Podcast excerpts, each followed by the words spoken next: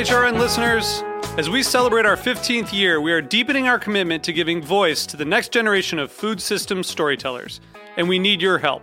Our internship and fellowship programs help activate new possibilities for underrepresented and underestimated young people through experiential journalism, audio engineering, and production training. Through these unique programs, HRN helps food equity stewards build essential workforce readiness skills that expand their potential and foster economic mobility. Please consider supporting these critical programs. And with a minimum donation, you can be entered to win a dinner for two at an amazing restaurant in one of eight cities and tickets to a concert at a great venue in one of those cities. We have incredible partners across the country who have donated, as they also share our passion for helping to educate the next generation of food systems storytellers. Check out heritageradionetwork.org slash 15 to donate and enter to win today. That's heritageradionetwork.org slash 15 to donate and enter to win today. And make sure you donate before March 31st. Thank you. Bob's Red Mill is proud to bring you modernist breadcrumbs. Love learning about food? Get delicious recipes, valuable coupons, and more discussions of our very favorite ingredients at bobsredmill.com slash podcast.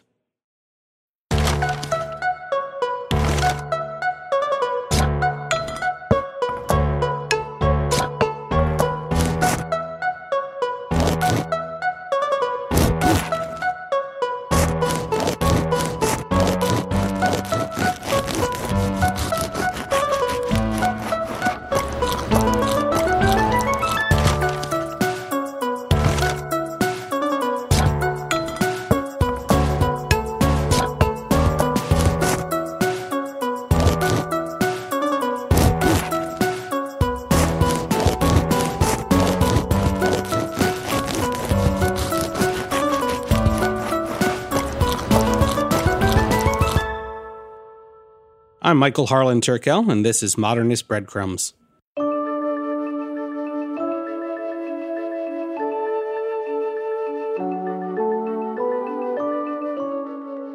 The proof is in the pudding.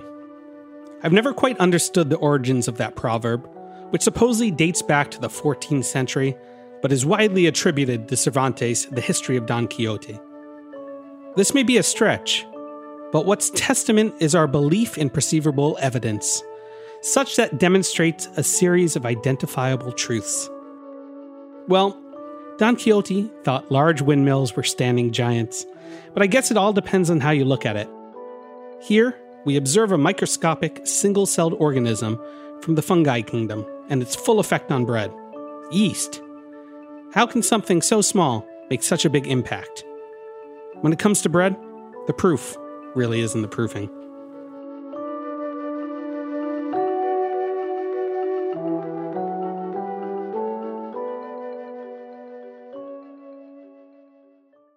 We used fresh yeast, the kind that's like big gray blocks. And when I started teaching classes, a lot of the students would sort of lament that they could not find that kind of yeast for sale for a home baker and would often wish they could because that was what their grandmother used and mm. they thought they would get better results with it. And at some point, the supplier we had became unreliable and the yeast we started getting was having some issues and we actually switched all of our recipes over to a dry kind of yeast. It was an instant yeast. And I have to say, I did not notice a single change when we did that. So, um, my personal view is that either one works great, and there's nothing better about fresh yeast versus the dry kind of yeast. Uh, so that's, yeah, I know some people have strong opinions on that, but in my experience, we did not see a difference at all. That was Emily Buehler, author of Bread Science, The Chemistry and Craft of Making Bread. She's got a PhD in chemistry, but is still unable to discern the difference between commercial and fresh yeast. So, what makes you think you can? More importantly, what is yeast anyway? Nathan Myhrvold, founder of the Cooking Lab and co author of Modernist Bread, can profess he's seen yeast and has a belly button. So, uh, yeast is an amazing, uh, amazing little creatures. They are related to fungus. You could say they're sort of like mushrooms, but they're different enough. It's They're really their own thing, which is yeast. And yeast are funny because they have two different systems of reproduction. Yeast can uh, reproduce sexually. Uh, of course, flowering plants reproduce sexually. That's what the point of a flower. They can also uh, reproduce asexually. And they reproduce asexually by budding. Now, the way that works is a little bud starts growing on one part of the yeast cell, and it grows and grows and grows until it becomes pops off as its own yeast cell. And that leaves a something called a budding scar, which by God looks just like a belly button. So yeast has belly buttons and they're outies.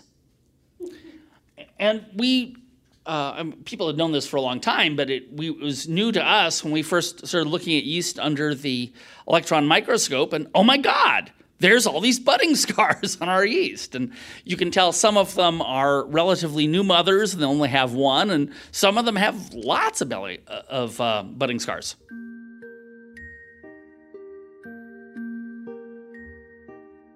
So is yeast mother or child?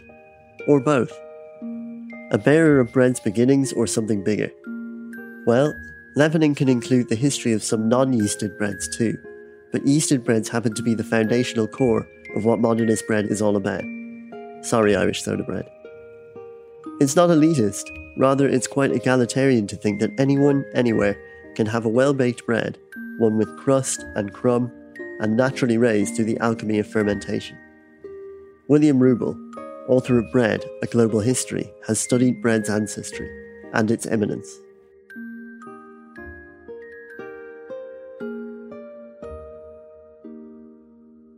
The breads for the court of Versailles and the breads for high status tables in France were yeasted breads, as far as I can tell. They had a huge yeasted tradition. There's a wonderful French cookbook called La Maison Rustique. It, its first edition was like 1550. It went through many, many editions, and obviously the original authors died. It was taken over um, by a man named Liger in the 18th century. And, and he has a lovely recipe for bread, I think it's called pain cousin. And he says if you want to make a really special fre- bread for a friend in your country house, and of course it's a lightly enriched yeasted bread, has some milk in it. So we modern people, this includes the French, have turned our back and effaced what actually was a very, very strong yeast enriched, and I emphasize this enriched yeast bread tradition in France. Enriched is any time you add some fat to it. So, right now, what Anglophone bread culture, and I think it's important to include our friends in Britain and Australia and Canada and, and not be entirely American about it. But what we all are on the same project right now are these unenriched um, breads, mostly with sourdough starter. But it's not um, the history of bread. Jim Chevallier, aka Chez Jim, has written and published a series of books about 18th century French breads, tracking their ascent and how they came to take shape therewith starting in the 17th century, there was this development where, for centuries, French bread had been made with sourdough. And then supposedly it was Marie de Medici who brought the idea from Spain of using yeast in good breads. Uh, whatever the case, bakers in about the middle of the 17th century began to use yeast for aristocratic, best breads. And along the way, they also began to vary the forms of breads. Now, breads had pretty much universally been bowl shaped, and if they were very big, then they were like a collapse ball, the kind of hemisphere you see in some big miche. But now uh, the shapes began to be, become more varied. Plus, more breads were made with yeast, and one theory, this is from Legrand d'Aussy, who's a great 18th century food historian, his idea was that because people were using yeast, um, you needed more of a crust, you needed the bread, the crust of the bread to be closer to each side uh, to, uh, I guess, have, have more solidity because of the way yeast um, expands the crumb, which becomes softer. The history of bread, like that of the world, was first flat, But once fermentation got a rise out of yeasted bread, even the bourgeoisie could enjoy it. Peter Reinhart wrote a guide to baking artisanal bread at home, utilizing the slow rise method, giving deeper meaning to the phrase, the best things come to those that wait. Yeah, Brother Juniper's bread book, Slow Rise as Method and Metaphor. And it was uh, a couple years later, it took about 10 years before I wrote that book uh, because I was just cooking for, you know, in house for the for the seminarians. And uh, but a number of years later, uh, my wife, who was also a cook within the same Christian community that I was in, um, she and I opened a little restaurant cafe, and by then I had started making more breads as for fun and entering them into harvest fairs and county fairs and winning awards. And I thought, you know, we're going to do this cafe. We might as well make our own bread, and that's when it all uh, started to happen and all these little seeds that had been planted along the way came together and after that i started to get this idea about you know, what is it about? Why is some bread better than others? And the core idea, the metaphor was that slow rising bread just always seems to be better than fast rising bread. And that became the germ of this first book. And I think I've been writing that same uh, insight for the last 25 years now about fermentation. Slow fermentation is, is a metaphor for a lot of things. But what are we waiting for, anyways? A feeling of perseverance that patience makes for better breads? Stephen Jones, head of the bread lab at Washington State University, calls out sourdough for what it really is a colony of yeast and bacteria. So in a in a long ferment, you have things happening to the to the dough, and by long ferment, I mean more than than a few hours, right? And, and for us, we use natural ferment, so we use a, what would be called a sourdough or a levain, which is a mix of yeast and bacteria, natural yeast and bacteria. They work with the dough, with the wetted dough, and that's all that's in most of the breads we make have just uh, wheat, salt, water, and starter. That's all that's in there. So there are no other ingredients to, to add flavors or detract from flavors. During the fermentation process, starches are being converted to sugars, the micronutrients the iron, zinc, selenium, these are becoming freed up in the system. Um, the proteins are being broken down into amino acids. All this thing is, all of these things are contributing to the life of the dough, and the dough is literally alive with microorganisms feeding on it, creating products that will add to the flavor. Beyond that, in terms of the the chemicals that are actually causing these flavors. We don't go to that depth in the lab. Other people do. What we do is we just generate them, and we know they're there, and we know they're they're beneficial, and we we stop at that point basically. So we don't have the capacity to go into the the chemistry of it. Others do, and others can spend whole careers on that. But for us, what we know is is a bread as opposed to a cookie. A bread dough is alive until we throw it into the oven a cookie dough basically is never alive, right? We're adding things to that to pull flavors out of it. Francisco Migoya, head chef for Modernist Cuisine and co author of Modernist Bread, believes it's twofold that flavor can also exist alongside function. The way we add our ferment can be an inherent part of a bread's outcome, not just structural. A cookie may be lifeless, but bread is part of an ever expanding ecosystem even post mortem.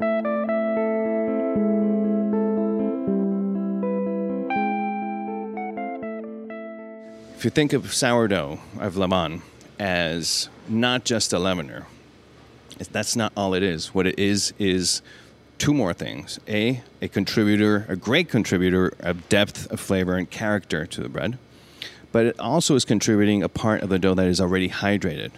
This prehydration is going to reduce mixing time. Okay, um, the the better a flour is hydrated, the more efficiently it's going to be hydrated. The less time it's going to take to mix it and to develop gluten in it. So you're reducing mixing time and you're adding flavor. So if you just think of it in those terms, what you can do is you can take this this sourdough, this inactive sourdough. We don't like to call it dead sourdough because I think inactive sounds a little bit better, dormant. Um, and if you treat it as um, not a leavener, what you can do is take this levain, instead of throwing it away, you freeze it. And what I would recommend is freezing it in the weight that you would utilize in a dough. So it's already weighed out. It's ready to go. You freeze it. You can keep it in your freezer for three months if you wanted to. But when you need it, you thaw it in a you know room temperature water, maybe a little bit warmer. And once it's thawed, it probably will take an hour. You mix it into your dough like you were mixing any sourdough. But what you're going to do is you're going to add commercial yeast. Okay. Typically, what we recommend, the percentage that we recommend adding of commercial yeast is 0.5 to 0.7 percent, and this is based on Baker's percentage. So based on the flour being 100 percent. So compared to the flour, I would add 0.5 to 0.7 percent yeast. And so you're not depending on the levain doing any leavening. Its only job now is to create this beautiful, delicious, flavorful bread.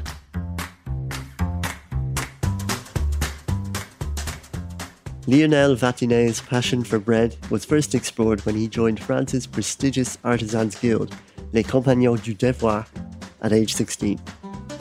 After apprenticing with European bakers and forming lifelong friendships with other compagnons, such as Eric Kayser, Vatinet emerged seven years later with the hard earned title of Maître Boulanger, Master Baker.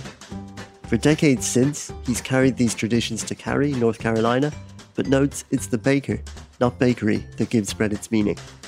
Bread is part of the human condition.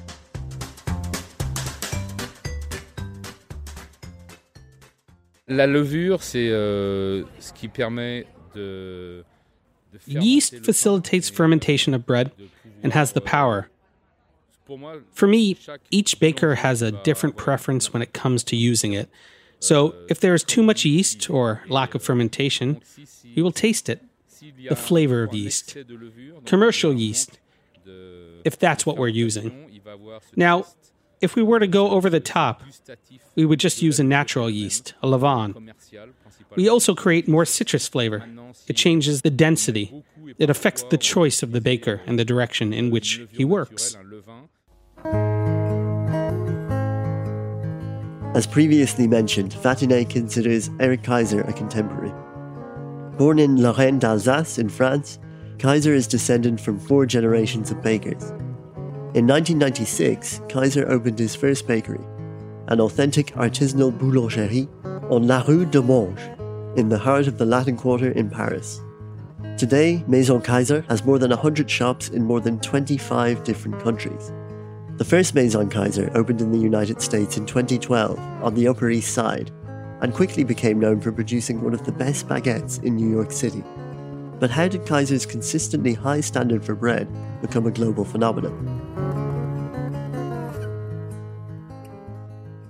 We have a chef in US. We have uh, Jan, my chef. He worked with me since 15 years or 15, or 14 years, and his job is to to train his American baker or the American chef that we take to understand the philosophy, how they can work with the levain. Because it's a philosophy, you know, because for a long time people work with industrial yeast and now we are going back to the old story of the bread. So it's very important that the people understand the recipe, but understand what is the philosophy of the levain because it changes the face of the of the day. I can say because uh, you need to the dough is another reaction with the levain. So our job is to, at the beginning, to teach to the American people, they work in our shop, how they can produce, working, and take care of the baby levain. Every day we need to take care of the levain. We put water, we put uh, flour, and sometimes this is what you said before, honey, to, to refresh our levain. But we need to keep a part of this levain. It's a good, nice souvenir now, but it was terrible at this moment. It was 20 years ago. I, I traveling a lot with my, my sourdough, and sourdough is liquid levain. And one time I was tired to put beside me my legs, so I put in the in the safe huh, on the top of the passenger. And after 30 minutes, I heard the people starting to say, uh, "Oh my God, it's milk coming in my head and in my clothes." and oh, I said, my God, I'm sure it's my levain starting to to to go from the box to the to the to the condi- air condition, and uh, after ten minutes, because I need to take my my energy to stand up and I say, I think it's my mistake. and so people was very upset with me and the, the, the pilot for sure and the hostess was very upset with, me. So I starting to stop to traveling with a soft levain and now when I travel I take a strong levain.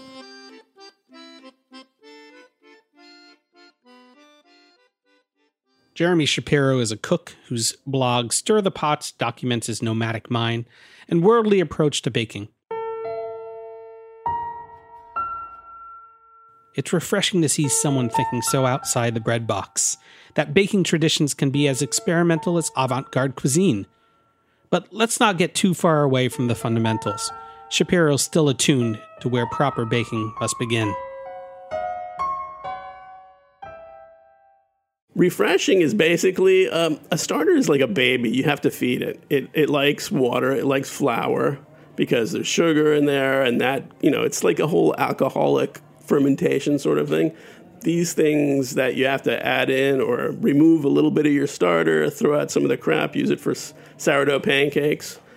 Just refresh water and flour, and boom, it comes back alive. It's it's pretty miraculous. I mean, I just refreshed yesterday, and I looked this morning. I'm like, woohoo, it's going. You know, you can just see like like mountains of bubbles going, and the smell is great. It smells sweet. It doesn't. And I, there was actually a guy in Brooklyn once that was selling bread here, and he was at the market, and I said, oh, let me check out his video, and he had a video, and he goes, and the sourdough has to be sour. I was like, ew, why? You don't want sour. That sour, it's just Satan's spawn. It's acid. You don't want acid in your sourdough. There is some acid, but it's a good acid, not a bad one.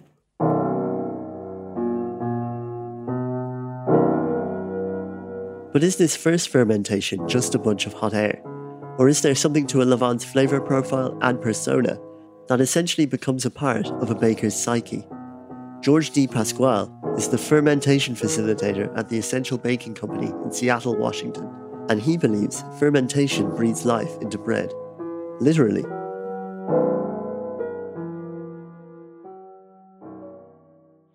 yeah.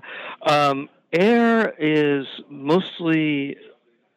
Okay, so while there is a little bit of interaction between the dough and the um, and the air, um, it's really when you think about it, you have a pretty dense, um, you know, dough's a pretty dense thing, and it's not really interacting with the atmosphere all that much. Um, but where it does interact is in the mixing.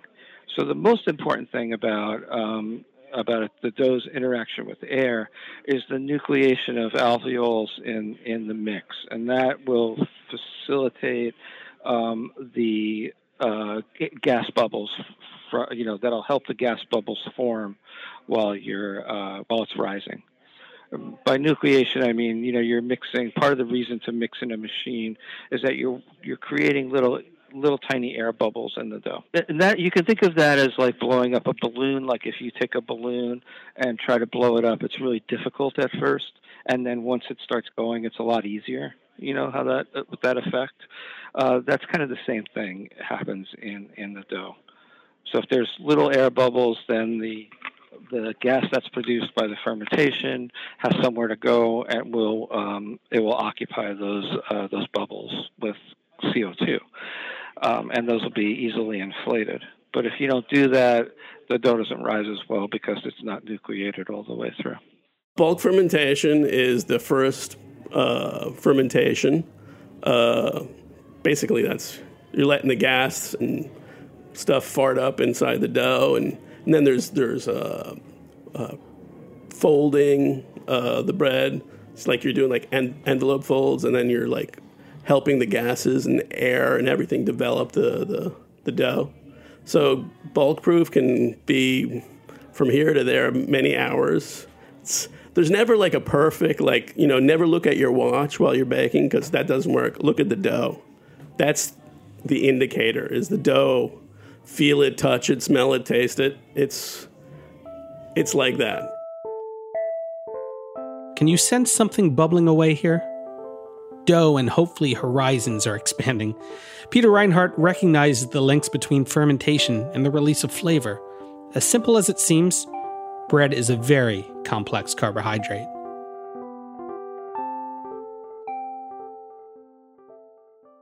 But there's that moistness, there's the sweetness, there's the gelatinization of the starches that have this smooth, uh, uh, you know, like uh, like tapioca. Those little tapioca balls you get in bubble tea. You know, it's like little. It's like that. It has that quality. Um, and and then behind it, after you've chewed it a little bit, then all of a sudden these flavors start to pop out, and the flavors stay behind. Uh, I call it the loyalty factor. You know, you eat it now and it's still with you 30 minutes from now. You're still enjoying the taste of that bread. Um, and that is a result of good fermentation because that means that the flour itself has been transformed, the dough has been transformed into. Um, uh, something that has released the, the, the threads of starches that were part of that network have been broken down to some extent by enzyme activity and yeast activity and bacterial activity to release the the smaller chains of natural sugars and and um, essentially all the, the components begin to release from this complex starch and they become accessible to your palate and then there's also the then that that olfactory quality that every time you breathe after eating a really nicely fermented piece of bread, you're kind of re-experiencing those subtle flavors, but you know in your in your sinus cavities, so to speak. So it's kind of hitting you in a lot of different places, and you're going, but this was just bread. I mean, bread it doesn't get any simpler than bread, and it's true. I mean, in its simplicity, bread is about as complex as it gets as well.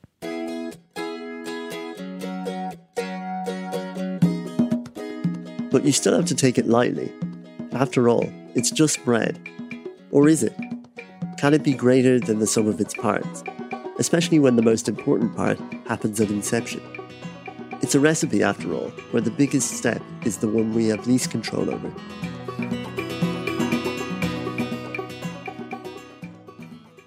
The thing I always teach when I teach classes is that uh, one of the major points of uh, baking that a lot of times uh, lay people, uh, especially, don't really understand is that really what you're doing is fermenting uh, flour. That's that's really the the the thing that you're doing. So it's not so much, you know, all of the other components, mixing, shaping, uh, you know, scoring, loading in and out of the oven, whatever. All those things are, of course, really important.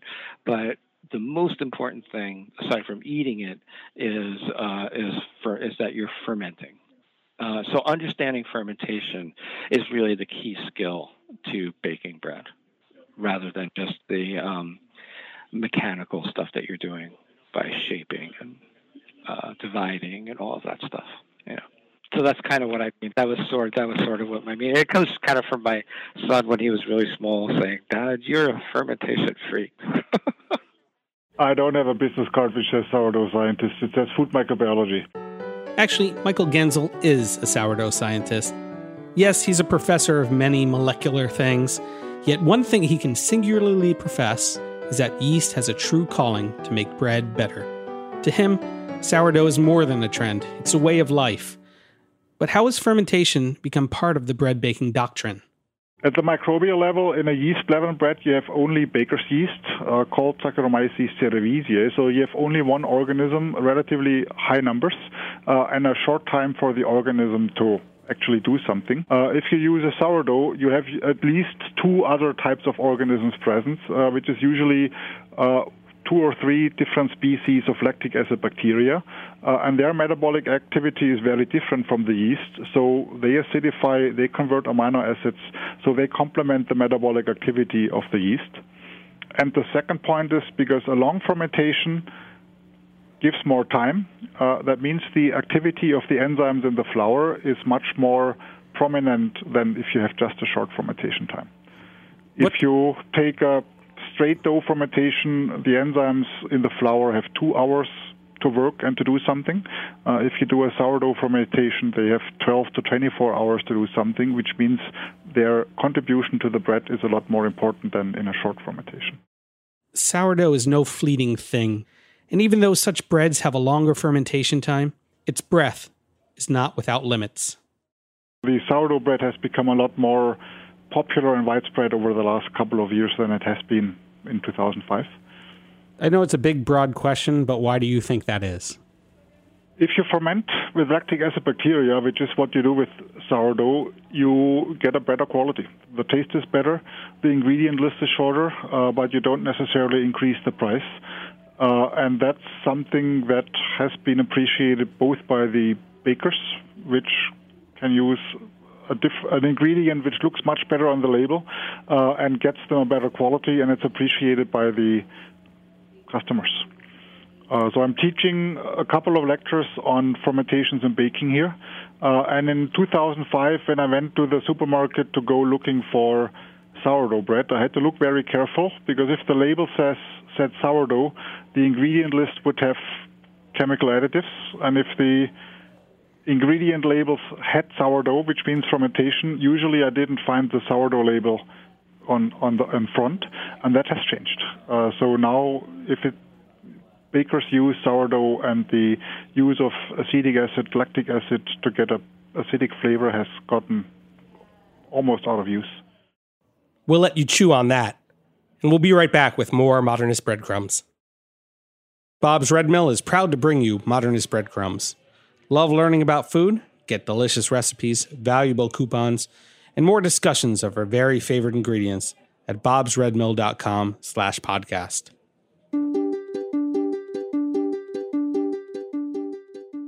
Anyone who bakes understands that mastering it requires a real balancing act. There are some specific rules that must always be followed, and occasions where your imagination can go a little wild. And to get just the texture we love in our baked treats, whether it's that fluffy, moist, chewy, etc., you must truly understand each ingredient's role to play. Bob's Red Mill gives bakers the absolute best quality ingredients to ensure the recipes they make, whether it's bread, cookies, or cupcakes, are always a work of art. Bob's Red Mill celebrates bakers and their love of baking with one of the largest lines of whole grain ingredients available. To learn more and get some delicious recipe ideas and great coupon offers, check out bobsredmill.com slash podcast. Bob's Red Mill, believers in whole grain food for every meal of the day.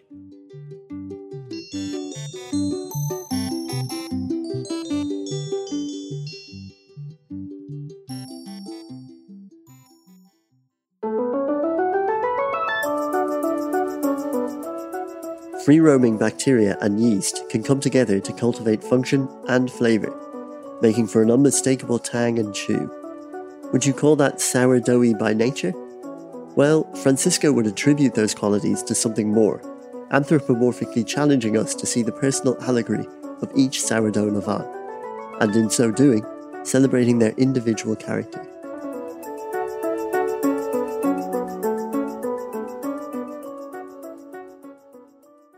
We have a number of levains that our theory is, and our practice is that a levain being a living thing, the more you treat it like that, the more it's like a pet.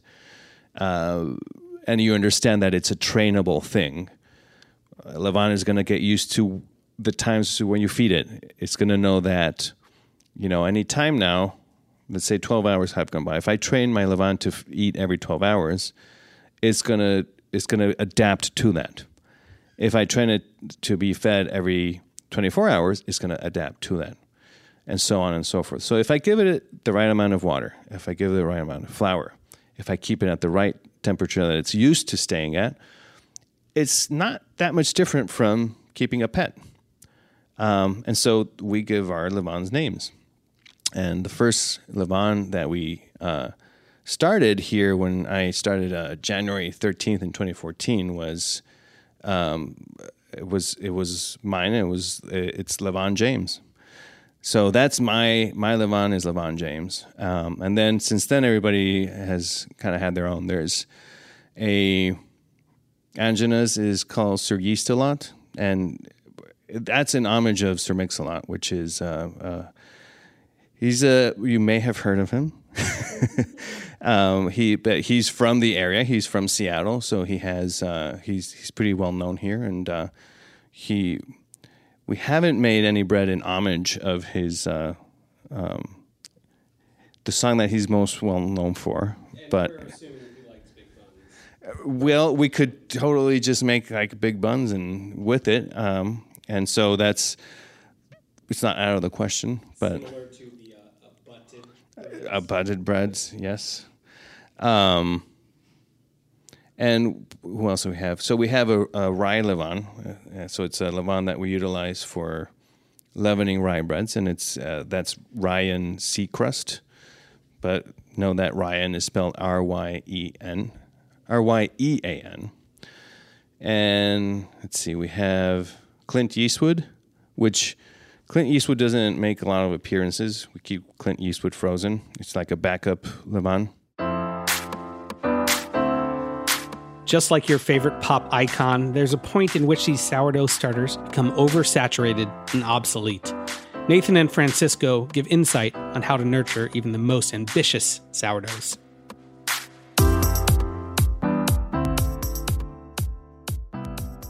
We start it uh, usually whenever we go on vacation. Uh, there's this phenomenon of sourdough hotels where you can have people feed your sourdough for you. Um, uh, I think there's one in Brooklyn. There's uh, one in uh, Stockholm. Uh, well, it, the thing is, if you're really going away, we just stop and redo it. It's not that hard to get it back. Um, and what you've selected for is the conditions.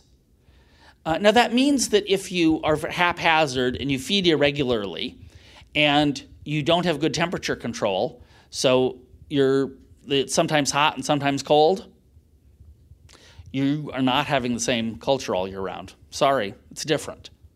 And it may be so different that you notice it or you may not notice it, but it re- you there's giant changes that occur unless everything is kept dead even.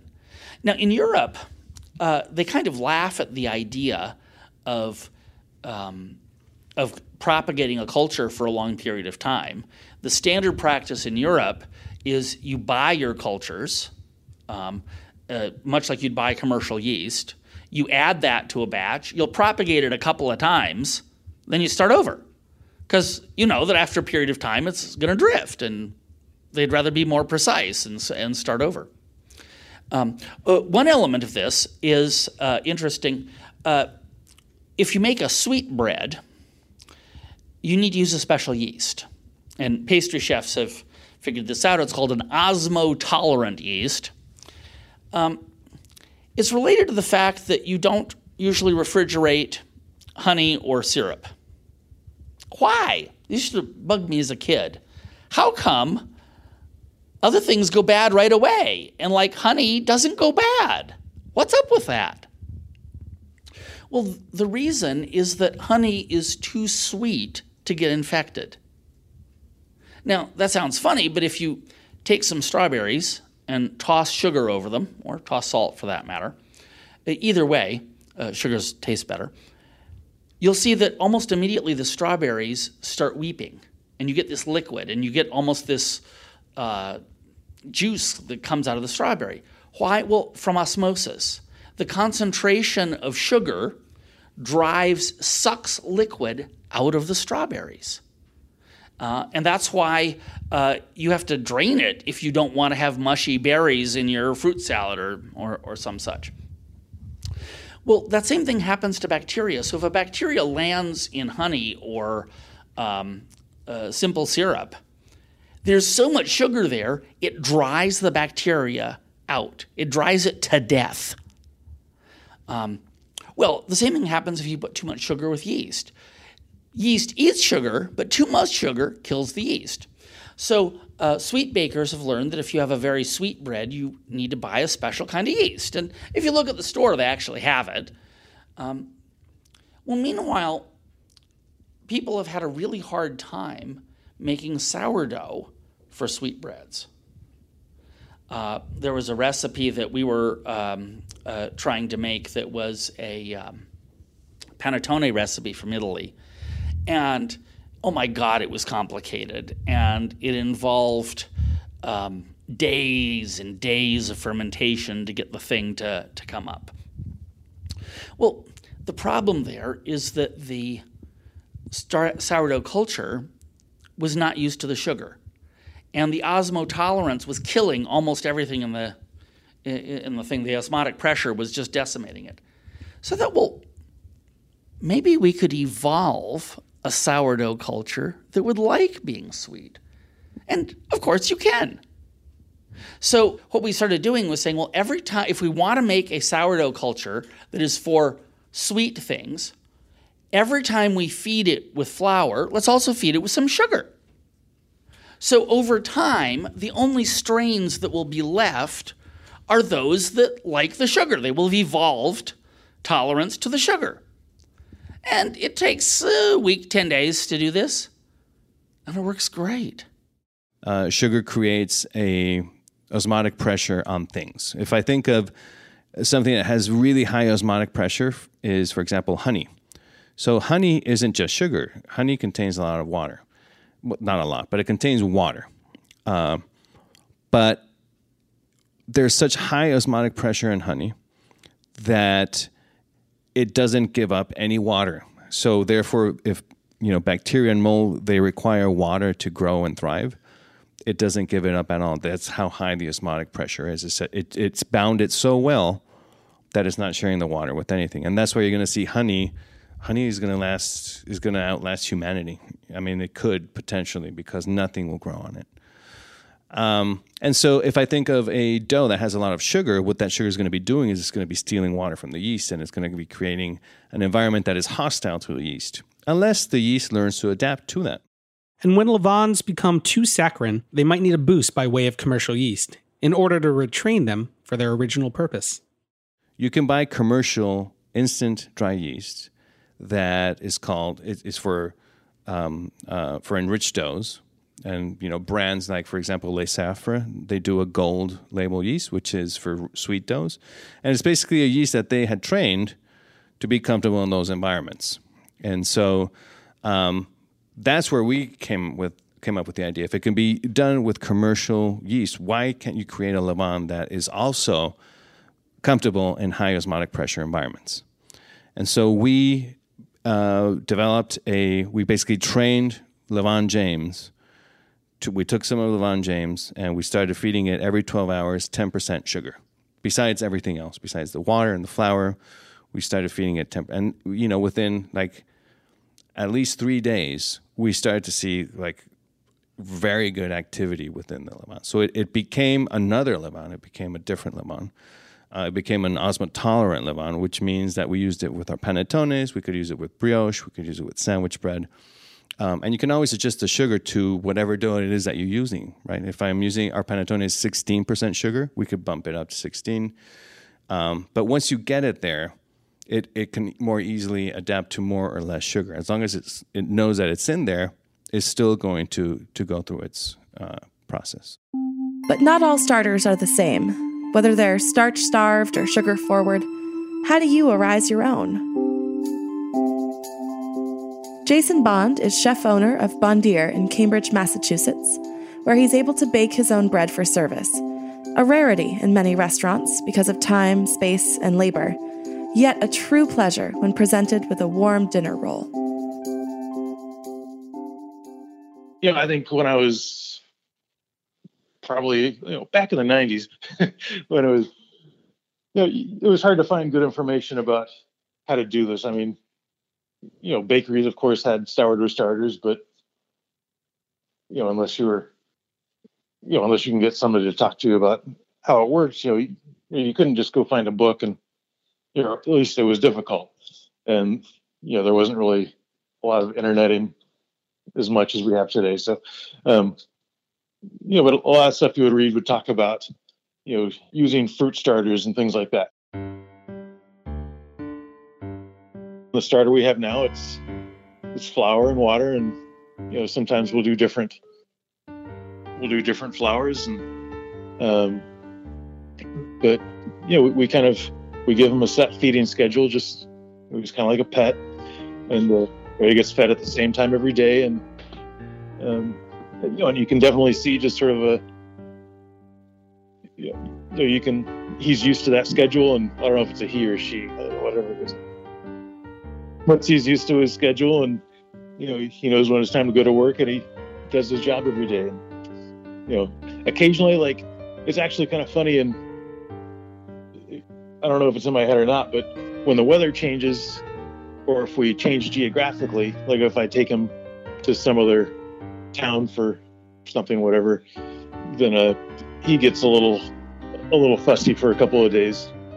You know, so I don't know if it's just the, the change in you know, you know, like right now the weather just got colder here in Boston, and so, you know, last few days he's been a little fussy and you know, he's a little cranky, but he's he's fine again. We worked it out.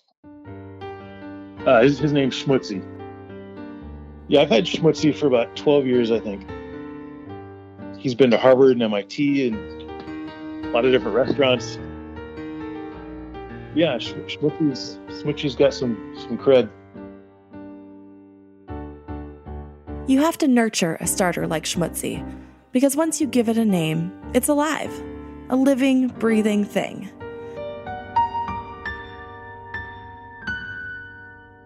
Go ahead. Name your Levain. Really, go ahead. We want to hear you say it aloud. If you're scared of killing it, I get it. That's why you're stalling. But don't worry. Even though a Levain requires the right environment to grow up, it doesn't need to be fed all the time. If you don't utilize your Levain frequently and you're feeding it every day, just like a little mason jar of Levain, which is how most home bakers keep their Levain. We did the math. In one year, you would be utilizing 100 pounds of flour if you fed it every day, that little jar. So, might as well use it, or you can also freeze it. Or you can think ahead rather than react retroactively. Francisco brings up the studied practice of pre ferments and when one should consider compartmentalizing a bake adding an initial step to maybe save another in the future. Pâte fermentée is a type of pre ferment. Uh, it means that, it means fermented dough. And it was a. Raymond Calvel was basically the, the person who um, proposed it as the one of the solutions to you know bringing bread back from this this like heavy industrialized process into a more artisan process. Uh, because one of the the challenges was that making pre-ferments takes time, and it takes all this time to to ripen, and it it has to sit somewhere before you can mix it into a dough. And so he his uh, proposal was to take, let's say you make baguette dough or any dough really, but then you harvest some of it. You harvest, let's say 15% of it, and you just keep it in your fridge. And the purpose of this is that that dough is going to ferment overnight, even in refrigeration. But then you can take that dough and use it as a pre ferment for the dough that you're going to mix the next day. So, in a sense, you, you, you never have to do a separate task of feeding or building any sort of pre ferment. It's, it's the dough itself, it's just it's, it's a way of self perpetuation. Uh, some folks say that you know at some point you have to start a fresh one, start a new one because you know you might have there's a chance that you have like really old dough in there. Uh, it could be possible. Um, I mean, for the most part, it's you could do an intentional pâte fermentée, which we have a recipe for in uh, in our book. But for the most part, you can just harvest a little bit of dough, you keep it refrigerated. We recommend tempering it for a couple hours before you add into your dough because you don't want to add a cold pre-ferment to your dough. But don't just take Francisco's word for it. Peter Endriss was formerly head baker of Thomas Keller's Per Se and Bouchon in NYC before opening up his own bakery, Runner and Stone, in the Gowanus neighborhood of Brooklyn. There, he uses whole grains grown organically and milled locally by individuals whom he knows on a first name basis. In respect to his relationships, he cares deeply about the purity of the products he works with that said, a pre-ferment doesn't take away from the ingrained ethics of natural bread baking. No, definitely not. The, the only intimidating part is that most of the whole grains, I think, or whole grain recipes, in order to be good, require some amount of pre-fermentation, and so some people are um, intimidated by pre-ferments, and especially natural pre-ferments like sourdoughs. That's becomes a process that I personally wouldn't deal with at home either if yeah. I wasn't in the baking industry. So yeah, but let's debunk the idea of pre-ferments being hard. Yeah, I mean, what are they, and how do you easily accomplish a good one? Uh, I mean, there's commercial yeast pre-ferments and then natural yeast pre-ferments. So commercial yeast pre-ferment, which would be like a poolish or a biga, is super easy. It's just, you know, two minutes of activity and then you wait 12 hours and then you make a bread. Um, so that those I think are certainly doable and add a lot of flavor and structure to an end result for a home baker. The sourdough starter becomes a little more involved. So yeah, it's one minute of activity, but it's maybe every 12 hours or once a day once it's established. So that becomes a little more onerous, and I can understand needing a certain level of dedication as a home baker to conquer that. But again, still not. I think the only way to learn how to make bread is to just make crappy bread a bunch of times and uh, and think about it and taste it and talk about it and ask your local baker what he or she thinks and um, and then it, it's just a process. It's it's gaining experience and learning what can go wrong. Seemingly, the biggest factor in quantifying a quality bread is time. First, let's hear Peter Reinhart's story on how a Parisian boulangerie's choice to ferment overnight produced a très bon baguette and made him a more enzymatically aware bread baker. I had a real um, wake up experience in Paris when I tasted the breads of Philippe Gosselin at his boulangerie. And I wrote about uh, I wrote about that in Bread Baker's Apprentice, uh, and and that was where I started again talk about connecting dots. That's where I began to like ask the questions. I it, it starts a lot of times by asking the right questions, and so the question was, why is his baguette, which is using the same four ingredients as everybody else's, why is it so much better? Why is it creamier and sweeter and and and the crust has so much more toffee-like qualities to it? Uh, what's going on there? And his technique was very different from theirs, and it used overnight fermentation, really slow, gentle fermentation, and uh, wet, sticky doughs that were not easy for bakers to use with the current equipment. It's almost like ciabatta dough, and and so still you, you see okay here's this technique that works but still the question is but why? What is it that's making it work? And that was trying to answer the question of why did that bread work? Why did this long overnight fermentation create a better color in the bread a better flavor in the bread more sweetness that I started to kind of work it backwards. I started to work the problem back, and there's and that's when I started thinking about enzymes because it's not just the fermentation of the yeast, because all breads are fermented by yeast.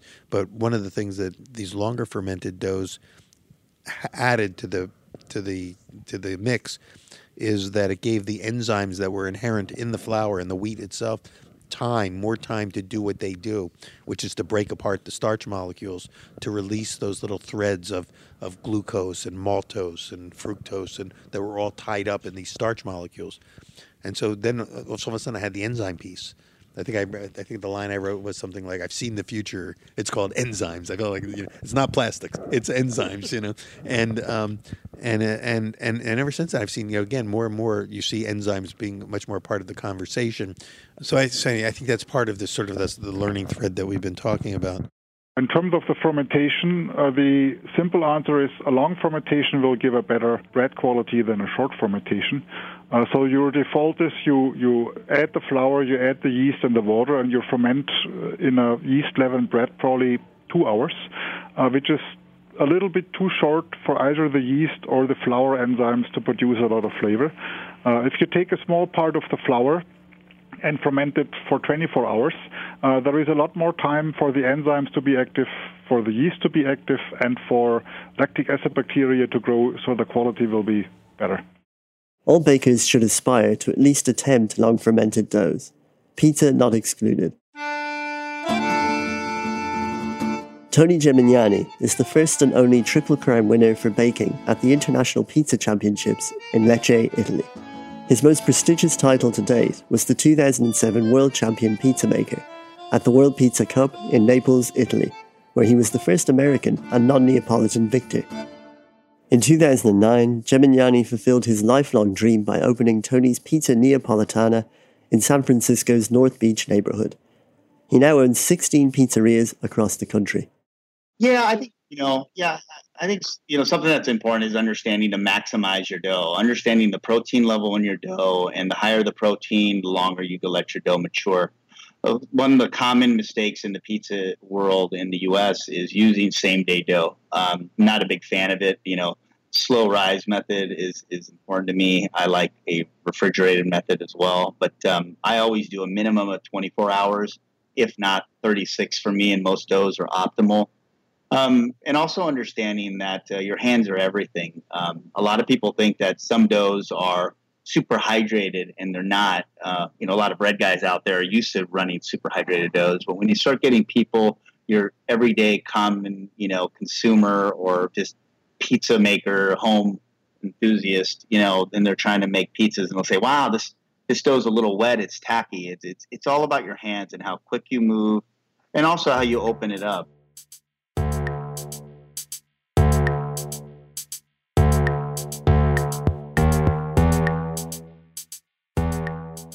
So you see, whether a noble attempt or an amateur endeavor, bread baking always starts with something no bigger than 5 to 10 micrometers in diameter.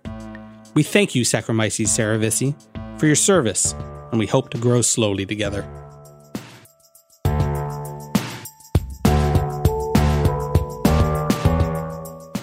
This has been episode three of Modernist Breadcrumbs On the Rise on yeast, leavening, and fermentation. In the next episode, Milling About, we'll be re examining history through the sphere of industrialization and how bread production progressed throughout the world.